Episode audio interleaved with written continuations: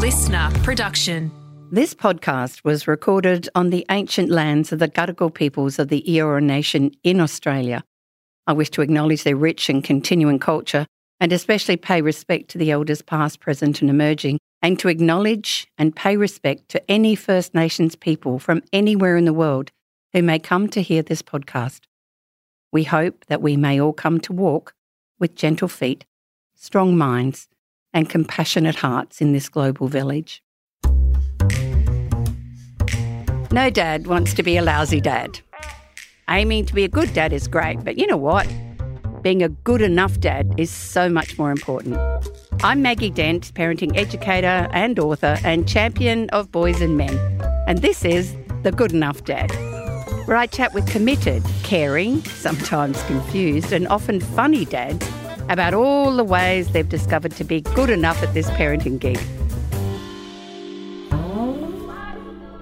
My good enough dad today is Stephen Page.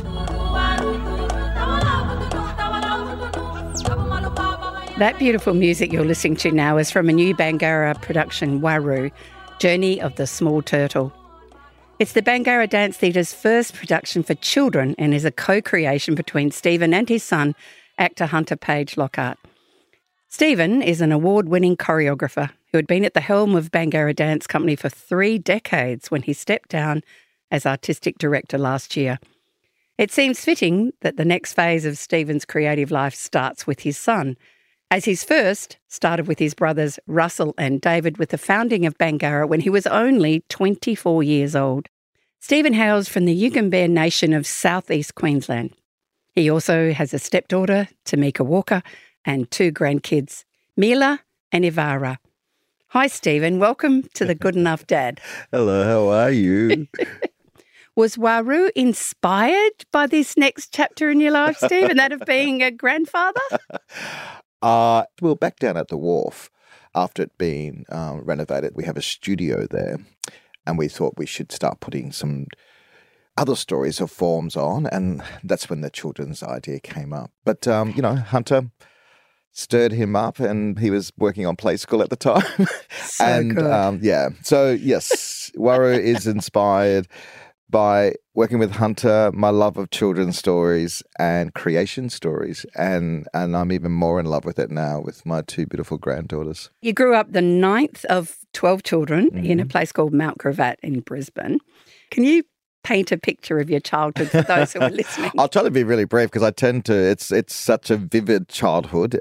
My mother and father were living in Beaudesert, which is a town outside of west of Brisbane, and it's where all the all the Mununjali clan lived. And uh, Mununjali is one of the five clans of the Yugambeh Nation. It's the smallest one actually.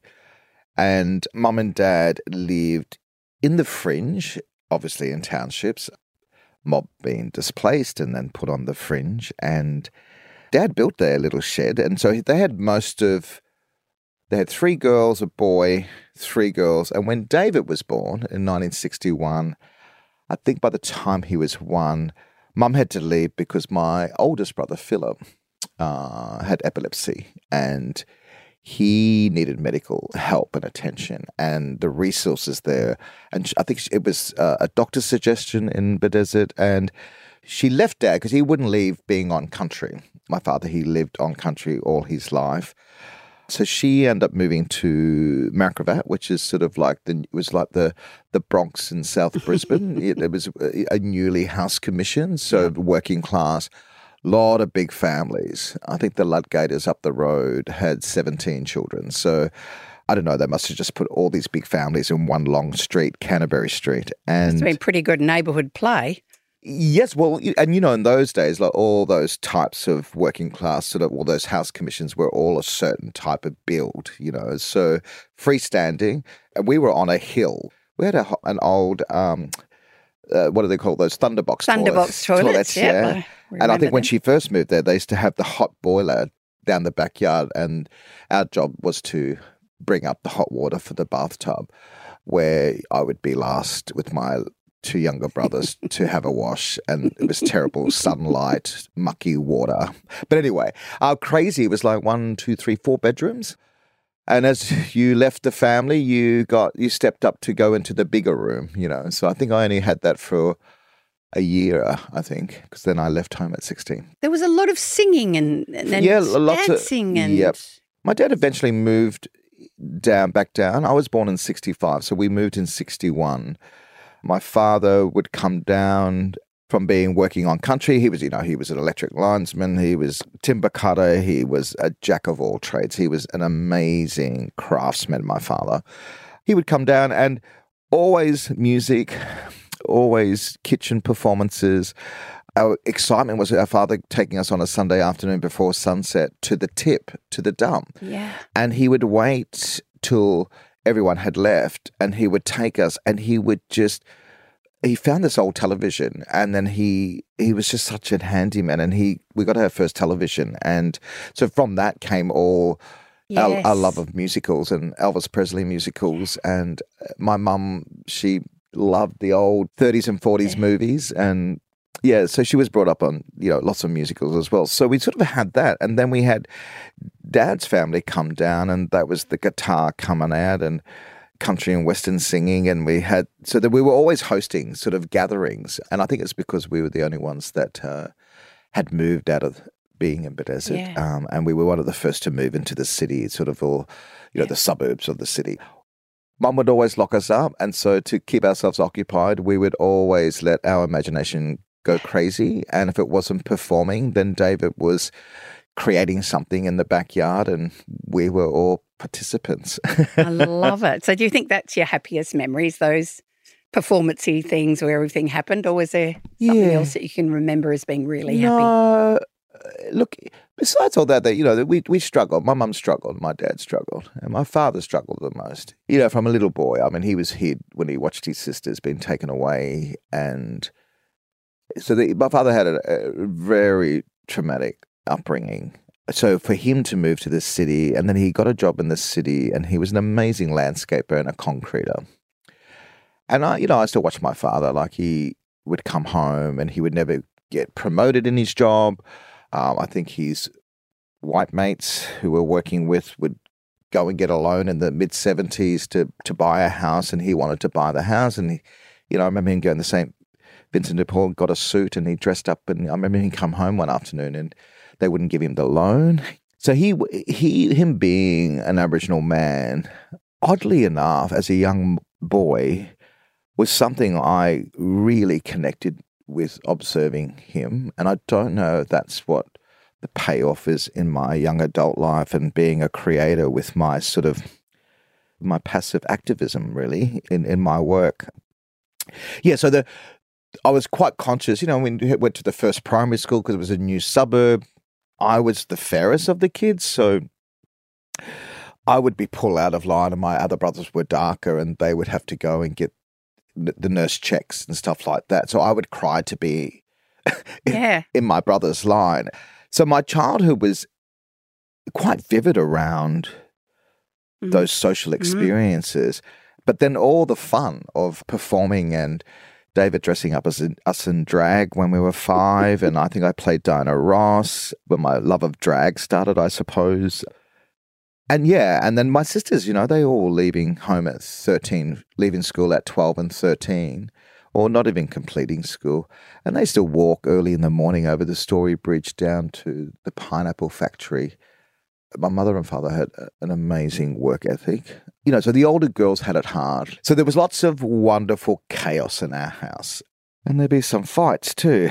But um, but you know, that's the time and that's your fate card you're given and you you're brought up with this family. But I tell you, the, the the one that keeps us all grounded is just our love of laughter and humor and the yeah, just the strong bond we had together.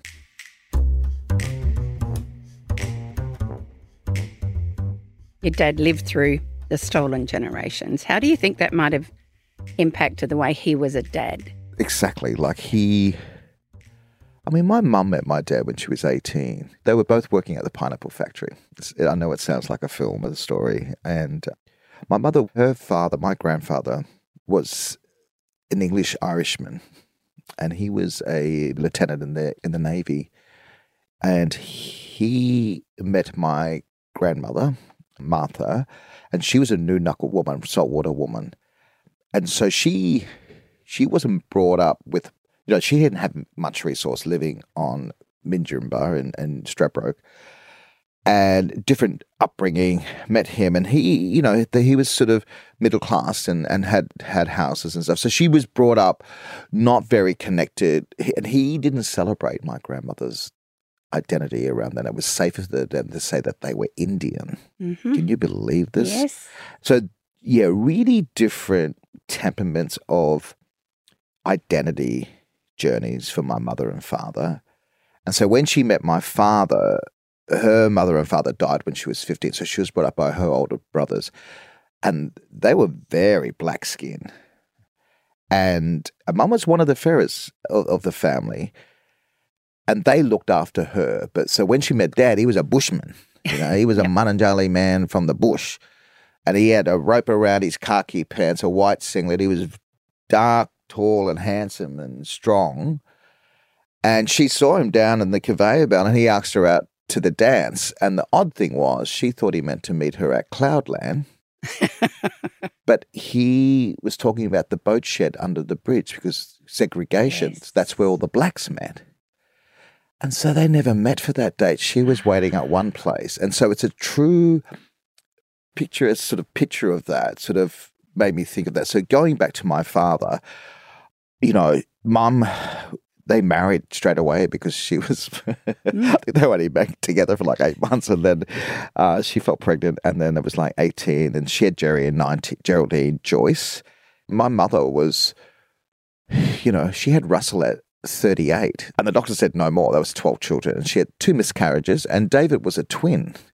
Oh. So he, we lost him at, but so we would have had 15 in the family or something.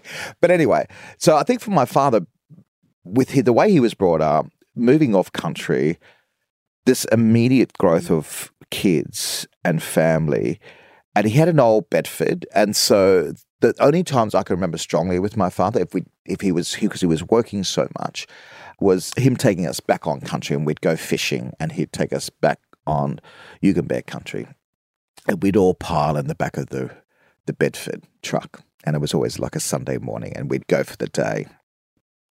And that gave mum time because she used to love cooking and she'd make a great roast, mum. And so we always knew we were coming home from swimming Yeah. in the fresh water. And we'd smell that roast coming on the back of the truck up to the house. So, yeah, with my father s- struggling, you know, I'm, I'm much more aware of that now, Yeah. obviously, when I became a father. And then obviously my my joy of reflecting back now, uh, being a grandfather. Do you think the, the fact he worked so hard would have been also to help keep his family together and okay? Yeah, but also think? he worked from a very young age, from Yeah. like 11 years old, 12. And he was abused, my father. You know, he was abused by um, workers physically. And yeah, he had it hard, my father. But he was always, he always used to say, he's, you know, he's, he's, a, he's a battler. And he, his principles and his values, he carried everything internally too. And I think that's because of coming from that, you know, generational trauma from his mother. They had eight kids. He was the youngest, and Granny Polo had him when she was 53. So he was the youngest of eight, and Mum had eight children in her family as well, and she was one of the youngest. Uh, so he was a bit of a change of life baby, my dad, Hmm. and he didn't have his father around, so he was brought up by women and Interesting. and his three older sisters. And it's funny because I was brought up predominantly by strong black women, you Yeah. know. So, yeah, and he, he, he used to drink, my father, and that was part of the culture. Concreting, you start at five, you finish at three, you go to the pub to seven, and you're home. You smell of grog, you're covered in concrete, you get up again at four. And that was their life. I remember through all my my time of say primary school 1970 so it would have been all the way up to 81 and i remember he worked very hard and and i think he and what he the complexities that he carried.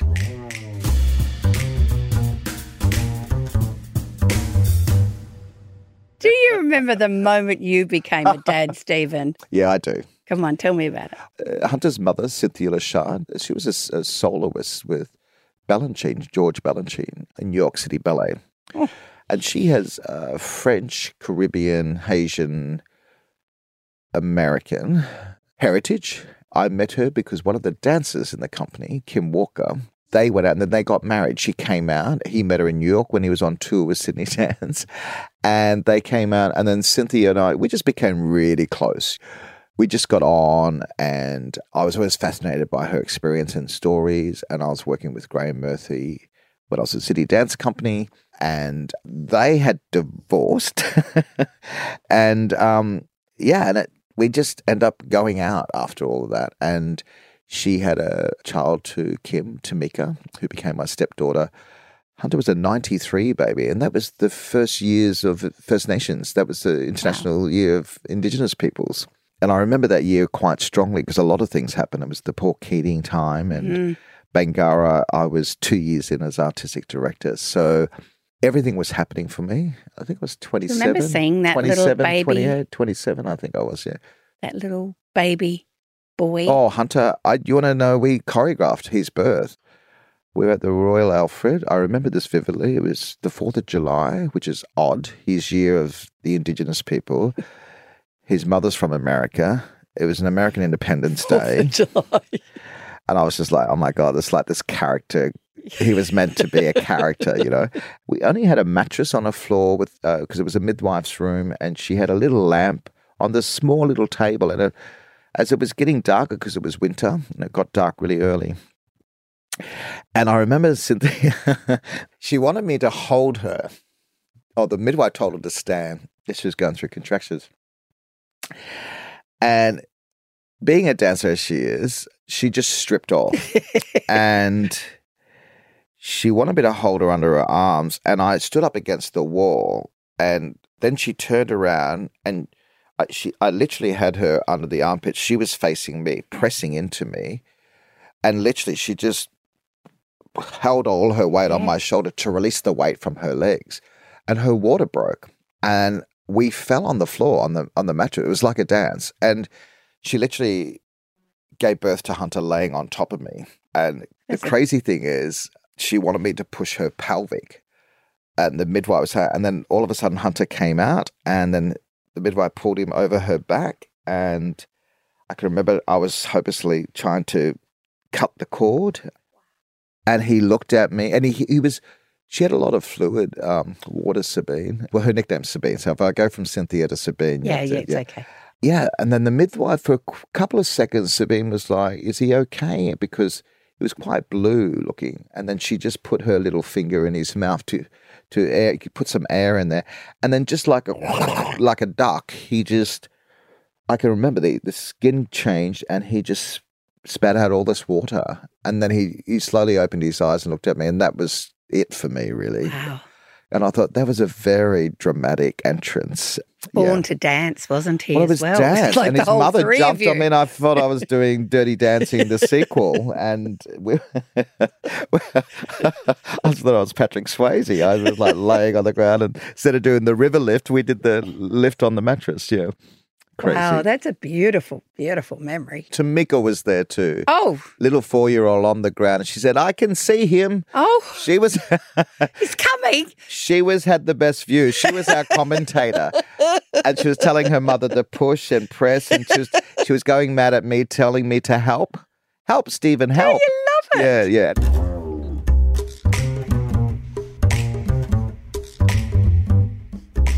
Consciously or unconsciously, is there anything from the way your dad had been a father that you might have chosen to bring forward as you became a dad? My brother Russell had two kids by then, and he had kids quite young. He was 21. My brother Michael had two girls by then. And then my sisters, they all had children. My sister was pregnant with Darren, older sister, when mum was pregnant with Russell. And this my sister had Darren two months before my mum had Russell.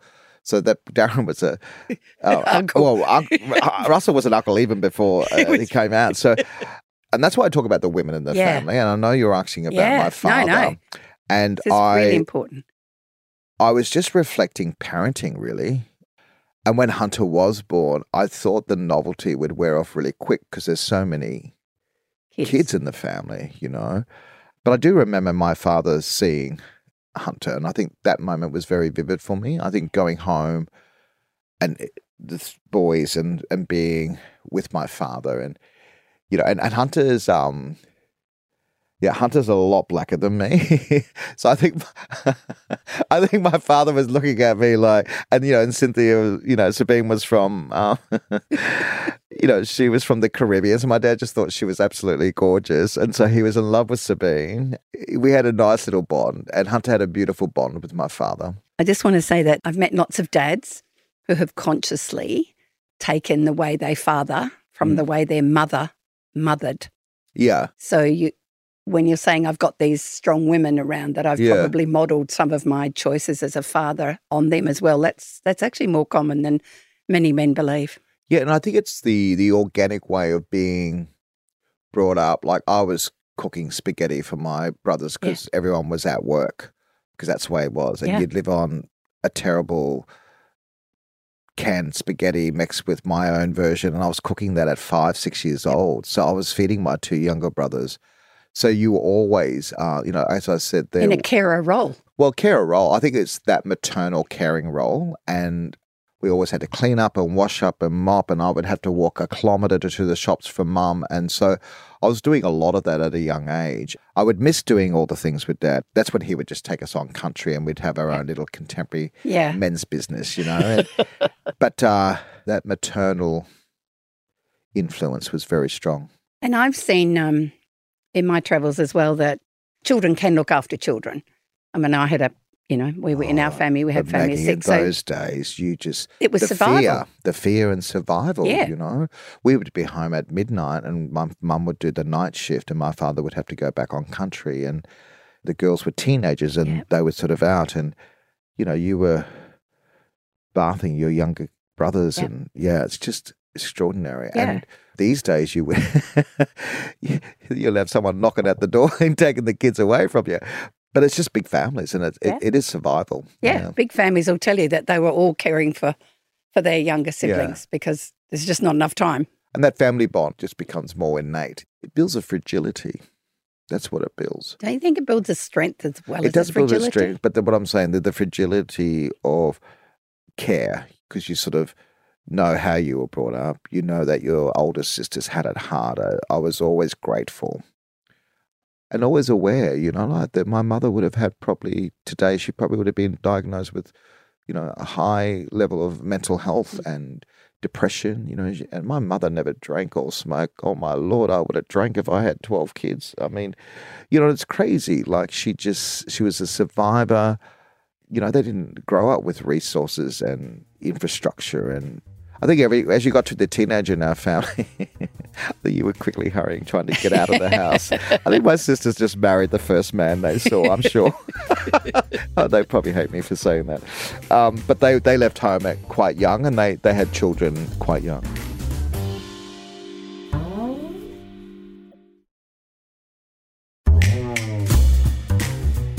You followed your creative drive to Sydney and lived a distance from Hunter for many years. So how do you stay connected while you're so busy with yeah, building look, Bangarra? Unfortunately, and... yeah, I Hunter must have been five, four or five. So I separated from the family when he was about five. I remember I had to tell him to. He was five, and we sat at the back of the yard because I think I lost my temper. I was never physical with Sabine, but I did get frustrated because she, she, was older than me and also I was uh, I had a big responsibility with the company. Mm. And I remember this day I got really angry and I was yelling in the back room, just yelling because I was tired and I couldn't articulate my frustration. And we were falling out of love with each other. And Bangarra was just, you know, it peaked at 95. We became a major organization 97. I was flying overseas, coming back, directing, closing, opening series Olympics in 2000. We had just created four works. My brother and I, we were all, mm. you know, we were all trying to keep this contemporary tribe of a dance company alive. And one thing I respect about Sabine was that she She knew that. She knew that I had a distinctive job as a creator. But what's beautiful about our relationship with Sabine is that we were very decent. We knew straight away it wasn't about us. It was about the children. That's it. And even I had a Hunter had a second house. He had a room. We co-parent. Even if I wasn't there a lot, I would try to, or any of my savings, I you know, got her a new car for the first time, and you know, like just helped. I was able to help financially support. I mean, I wasn't getting a lot, and also, you know, I've got my other brothers back at home and sisters, and you know, you have mob on your payroll, and the aunts don't pay well, so you know, it's funny because mm. as soon as I left Bangarra at the end of last year, they all stopped talking to me. No, they. um, but um, but you know, when you're parenting, also you're also you're also an uncle and you're a brother exactly. and you're a constant. Those skills of parenting are all part of sacred leadership within a clan and kinship systems. You know, and that's what my father had, and those values and principles, I think, uh, were very strong in all of us. You know? And that would have driven you as Hunter got towards puberty and adolescence. Well, well I moved in. We ended up yeah. renting a so four bedroom that. house um, when Hunter. Sabine was working. Her, her career was growing, and also there was about three friends who were all single mums and they all helped each other. And I really admired that. And I actually thought it was something that I connected with. Oh, they used to give me a hard time. You know, really? I'd come, oh, I find yeah. that hard to believe. From... I'd come over and they go, "Oh, Bangarra, eh? You've been out there, and where did you go?" You know, and they'd stir me up all the time. And the beautiful thing is, of me having older sisters, I used to stir them up as well, and they would just laugh. But what I loved was their support for each other, the women. You know, Sabine went away to work. Hunter was having one word responses to his mother, and she was getting frustrated and so we ended up getting a, a bigger house, and then you know, obviously, Sabine and I were in separate rooms, and um, he just loved it. He just and Tamika loved it as well. I mean, she was just finished high school. Yeah, he we just sort of bonded. I think we it was like two years we lived together. Yeah of that time. But also, Hunter, the way I could see Hunter a lot when he was little was I put him into theatre and he was on stage. He was on stage at six years old. So the beautiful thing, Sabine would let him come on tour. She loved him being around work and she was a dancer professionally. So she loved the arts rehearsal room environment. And Hunter would sit in the room and his little eyes, and he would watch me create, and he'd look at me, and I'd be telling stories to an ensemble clan of dancers, and and then all the traditional mob who would entrust Bangarra with the stories would come from off country, and they'd come in, and then they would adopt Hunter, and then they give him Yumanu, they give him a language name from Yolngu people, or the Saibai or Miriam Torres Strait, like he was just around this rich sense of culture, yeah. and Sabine loved that because she she knew how important that was to me, and so he was able to share that with me, and that sort of he got all those experiences, you know. And I would take him on tour most of the time, and uh, he, from when he was really little. So, um, but that traditional part of culture too of men guiding their boys towards manhood. How lovely that you had a whole dance company as well, well as your brothers. My brothers and space. David and Russell were good yeah. with him. And, and he went through hard times, Hunter, with me, losing my brothers, and he was very close to. And, uh, but he, you know, we went through that together. And just watching him now as a father is extraordinary. I may be wrong, Stephen, but essentially you kind of became a bit of the father figure of Bangarra. So really, like all those young dancers are probably like looking up at you as, what do you reckon? Is that kind of how it was, or was it a joint thing? Yeah, look, I struggled a bit because I had to. When Russell passed, I really struggled, and I sort of just dived into work. And David and I got a lot closer, and because also we were we were caring for cultural stories through dance. So, therefore, we weren't just like an art for art's sake commercial dance company. Way so more. What we inherit, the, the care and responsibilities, a part of that is leadership and parenting. You know, I would fall over. I was very vulnerable and I'd be honest about my mistakes. I think that's what has taught me the skill of clanship and collaborating because I would always communicate with the dancers and tell them what I was feeling and why I would make decisions. I would always let the artists and those cultural leaders of the company, even though we were in a mainstream, I would always want them to own the leadership with me. And I mean, I know it's cliche to say, trust me. You just had to be vulnerable and honest, especially working in this fragility and this culture of the contemporary and tradition and maintaining that integrity. I think also the only way you can go to that vulnerability mm. is that they feel they belong and building that. That's what I'm kind of saying because yeah. the company is. Mm. It is such a powerful space when you you know you do these things for a period and of time. Yeah, my father had those. Like I remember getting learning a lot that from my father and being on country, and he would tell us that we had to listen to country, and when we were around, and we he'd always make sure that we had respect for our elders and if we saw relatives or uncles or aunties, we wouldn't have forced upon us, but we were taught that very young. And Hunter saw that at a very young age. So he'd always pay respect, see if anyone wanted anything, look after the elders around him. And so there was something we were always brought up with. I still think you're like the father figure. I still think that's that space. I mean, 30 years is kind of the, because you're the creative yeah. director, then you've got to bring that out from people. So I, I just, I think you need to say, yes, Maggie. okay, Maggie. And I think you're I trying was. to fob me off. I can hear that. I wasn't good after David passed, though. No. So, yeah. No. And that was a really difficult time. You said that Hunter featured, and even in Hunter's words, he said it was a journey you did together. Yeah. Yeah. And that's that's a beautiful thing to say with two men. So you've mentioned Russell, and he died in 2002. And then David in 2016, and both of them had been with you every step of Bangarra. Yeah, yeah. And we know that grief can be such a beast and a struggle.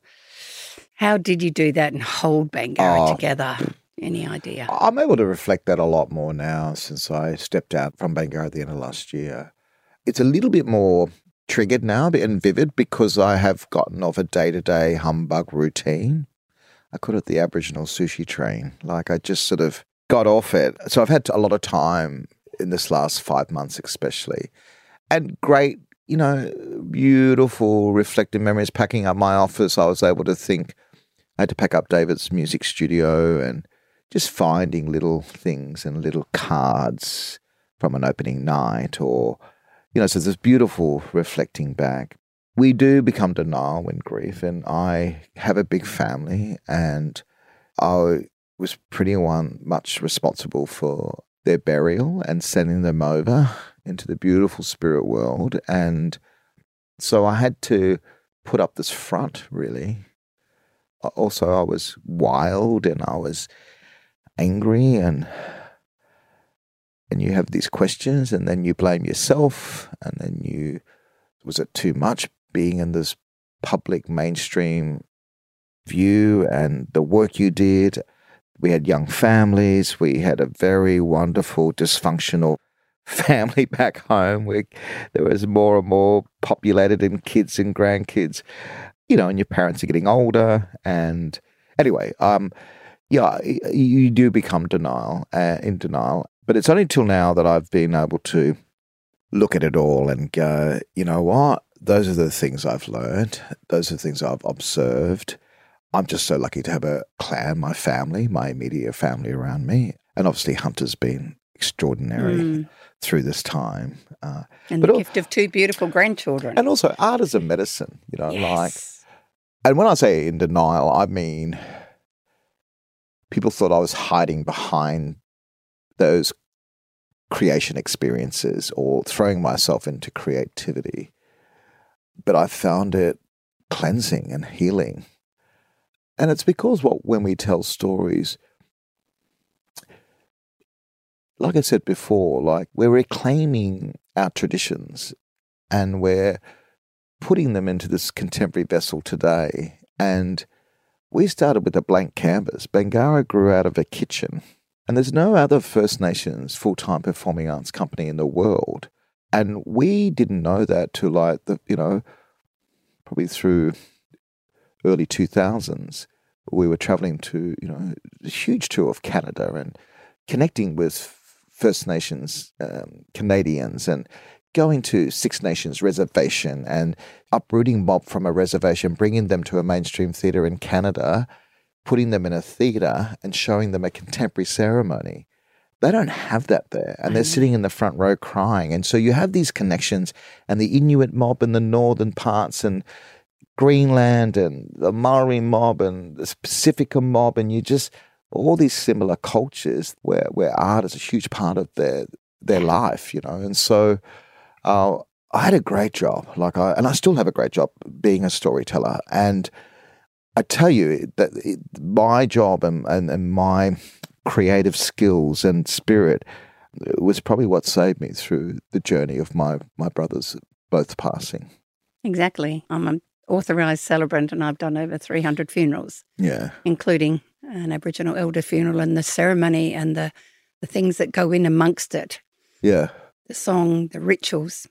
It supports us on the journey. Yeah. Not all of it, but it definitely takes us on a journey. And it's interesting, a lot of, you know, especially over the last two decades, a lot of displaced, urbanized clans who are breathing life back into rekindling language, rekindling cultural practices, and the death ceremonies, life cycles, practices are, are, are, one of the, the major ones because a lot of them aren't natural deaths and a lot of them are traumatized, you know, and so we do find our way where we bring our cultural and our sense of healing to those services. Yeah.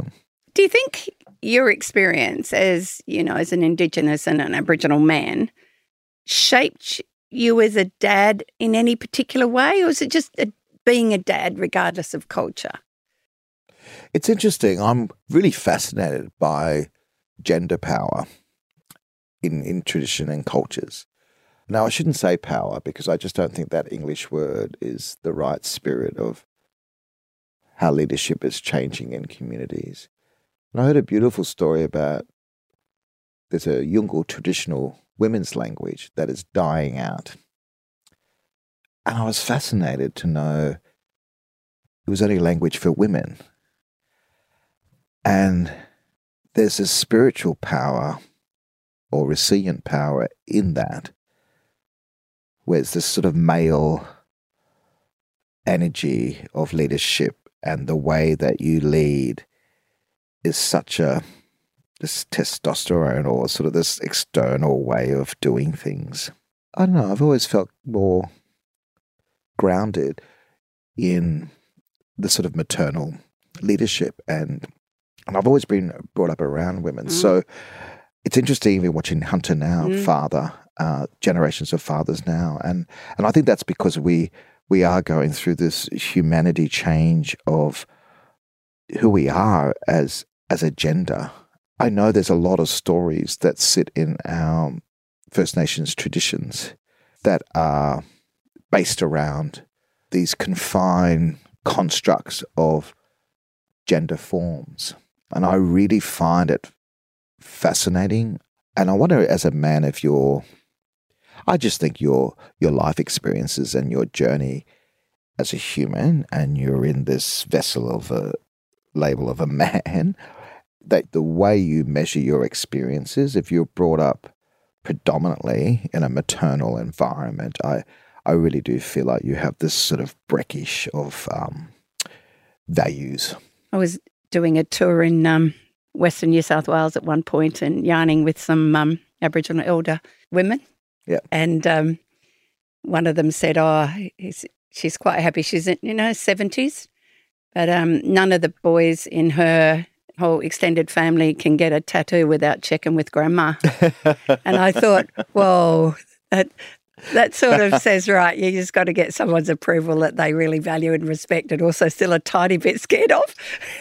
and, and, also my experiences with traditions on male and female leadership and parenting and customs and practices. Right up until the end of the 90s, I viewed this co parenting in tradition where men and women's business mm. is the right humane ingredients and portions of what makes a strong human, and it's not really based on male or female or, or gen- gender yeah. sort of power. You know, you watch the women prepare young men's business boys by a three hour ritual body painting where they the silence of them sitting in the lap of a cross-legged mother with their head on their on their lap while she paints the face and the body and the women paint the body to prepare him for manhood so he does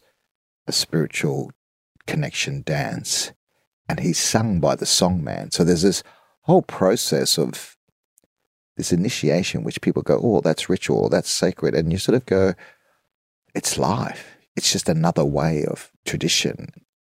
Uh, anyway, the point I'm making is that the female, the mother energy, the maternal strength, is the um, the core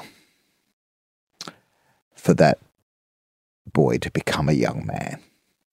So I'm just glad I got the good old humane fate card to live this life in my First Nations backyard.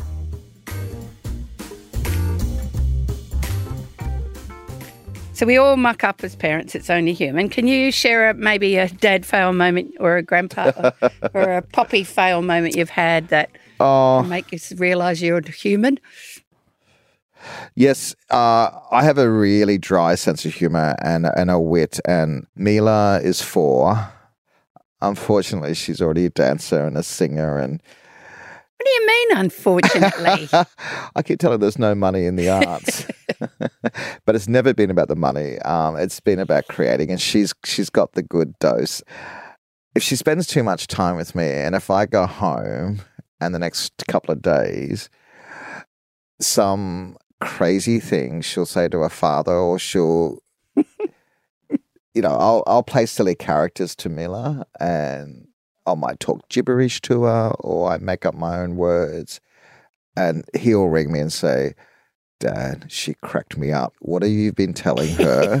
and and like I just put her into this uh, imaginary, crazy storytelling world. It can't and, be a problem, surely. No, she loves it. She loves it. And and if I say something like, uh, hey, don't muck around like that, or you know, talk silly to her, she'll go, hey, don't muck around like that, like she, because they're just sponges, you know, they mimic, and she has the best sense of humor, and she's very funny. She's a funny girl, and then Ivara's um just as she's just as funny. They're just really gorgeous little girls. I don't think that's muck up. So I think that's oh, that's not muck need. up. well, no, no. I mean, I, I yeah, like I, I just have such a I don't know. It's just you just surrender your energy with them, and and then and that gives him more admiration for how Hunter's connecting with the girls. We all worry. We worry about our kids, and and now Hunter's a dad. You'll probably worry about his his beautiful girls. But what are your what are your deep concerns about? You know, Hunter and and the girls as we go forward. Oh, look, I, I think it's all our concerns, especially for the girls, what sort of generation they're going to live in, the challenges that they're going to face.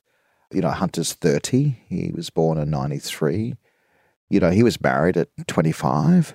Laura, his partner, is a Welsh, amazing Welsh woman. He was about my age when I had him, when he had Mila he's working in this creative arts world at the moment where acting jobs come and go and you know that's why he started to do a writer's course and you know obviously he he's a producer and he's a director too and he's trying to he took my money and got an ABN and started up a company and I was like wait a minute I don't want to do that yet. But I watch him with the girls and I watch him with Mila and I think it's just you know like you just want the best for them and you just want them to be happy. But they're very honest in their relationship and they learn from each other Laura and Hunter Mila's mum and they just got this really instinctive love of co-parenting and working together. Now, look, that might fall out in years. I don't think it will. There's just something strong about them.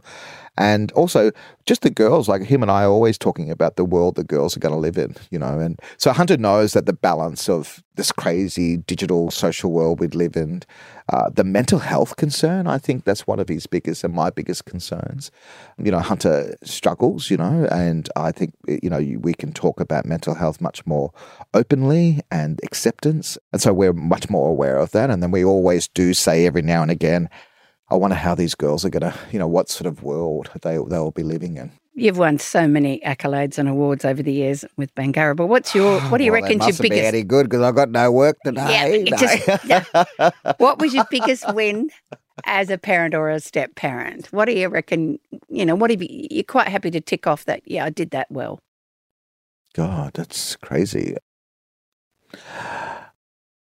It's it's funny because I the thing that I would say I ticked off well would probably be just sustaining for that length of time a First Nations mainstream theatre company and leading that and learning from that and amazing clan relationships like I always feel like the process for me getting there in a story or my process for five weeks creating a work before it has a a Western system process of an opening night and a closing night. Like I, I felt the 33 works I did for Bangarra, they're all part of one big long serpent process.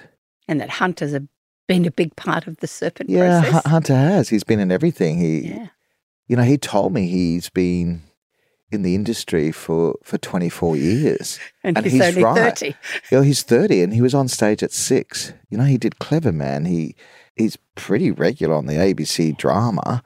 You know, he's in the newsreader at the moment. And I think his, his energy and his connection with me and, and as a son, as a friend, as my young man, like he's watched me go through this. So I think with those accolades that you say, I think they're really just that sort of, you know, mainstream nudge to acknowledge this true process that I do within the company. And yeah, that that's the, the thing I'm most proud of. And and to pass that message to go on to Frances Rings now, like who's who's growing out of the company.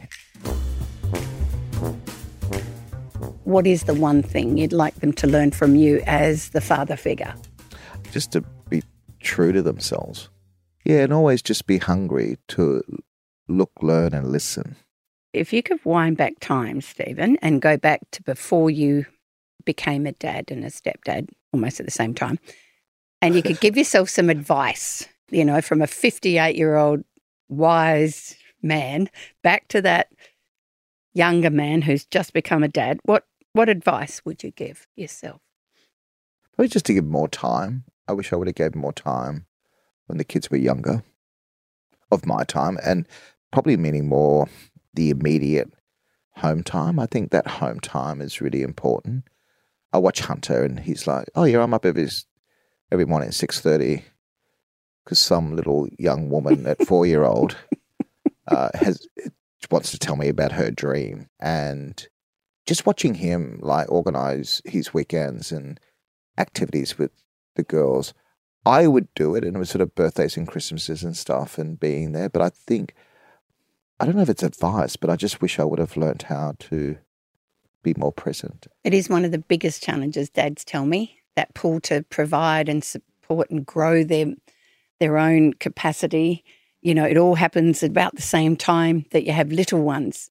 And it's that how we talk about the work life balance. It's not a balancing act because no one can get it right anyway. But it is one of those regrets that how can you? But that that's the Western system It construct. is the Western system. of of system and uh, how it's evolved. It's interesting watching a lot of those values back on country in their sort of kinship structures, you know, and hunting time with women and kid boys time with men, and then the father will take the both the boys and the girls to. There's a sense of always being around in the energy Someone's and there. growth. Yeah, yeah, yeah, yeah. And that's the only advice I would uh, would be, be more about learning how to to to balance that a bit more. yeah. yeah And to know it matters. Yeah, it's, and it's more vivid now. It's more potent now when I get to watch it through Hunter's lens. Yeah. Two special granddaughters have got more time with you because now you're looking well, I felt bad. I was bit- supposed to go over yesterday, and I, I usually go over the weekends, and I had to apologize yesterday. And I thought, oh no, I don't want to start doing that. Like, I might live for long, and I should be spending every time with them. Oh, those girls will just let you know how much you disappointed them. Trust me, that's how girls can do that. It's good to hand them back, though. At the end of the day, Yeah, I, I wouldn't have said it out loud, but Stephen, can I thank you for your time? Oh, thank you. And sorry for my long winded answers. Yeah. You're a storyteller. That's what you're supposed to do. thank you for having me, Maggie. Stephen Page, former artistic director of the Bangarra Dance Company. Wow, Stephen had so much wisdom in among his stories, so let's grab a few quick points to add to the good enough dad checklist.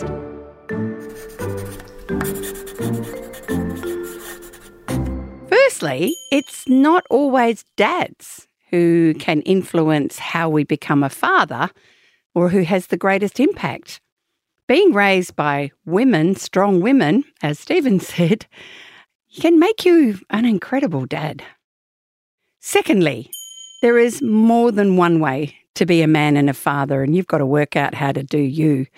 No matter what your influences are, whether they're culture, as for Stephen, religion, environment, whatever it may be, you just don't have to be a cardboard cutout of bandit to be a good enough dad. And thirdly, if you missed out being that present dad because you were doing that juggle between the work and being home, and you kind of have a few regrets, you can get that chance again when you become a grandfather. Be like Stephen and lap it up and enjoy the grandies or look forward to that experience if you're if you're not one yet. I'm Maggie Dent. This is the Good Enough Dad. Follow us on the Listener app or wherever you get your podcasts.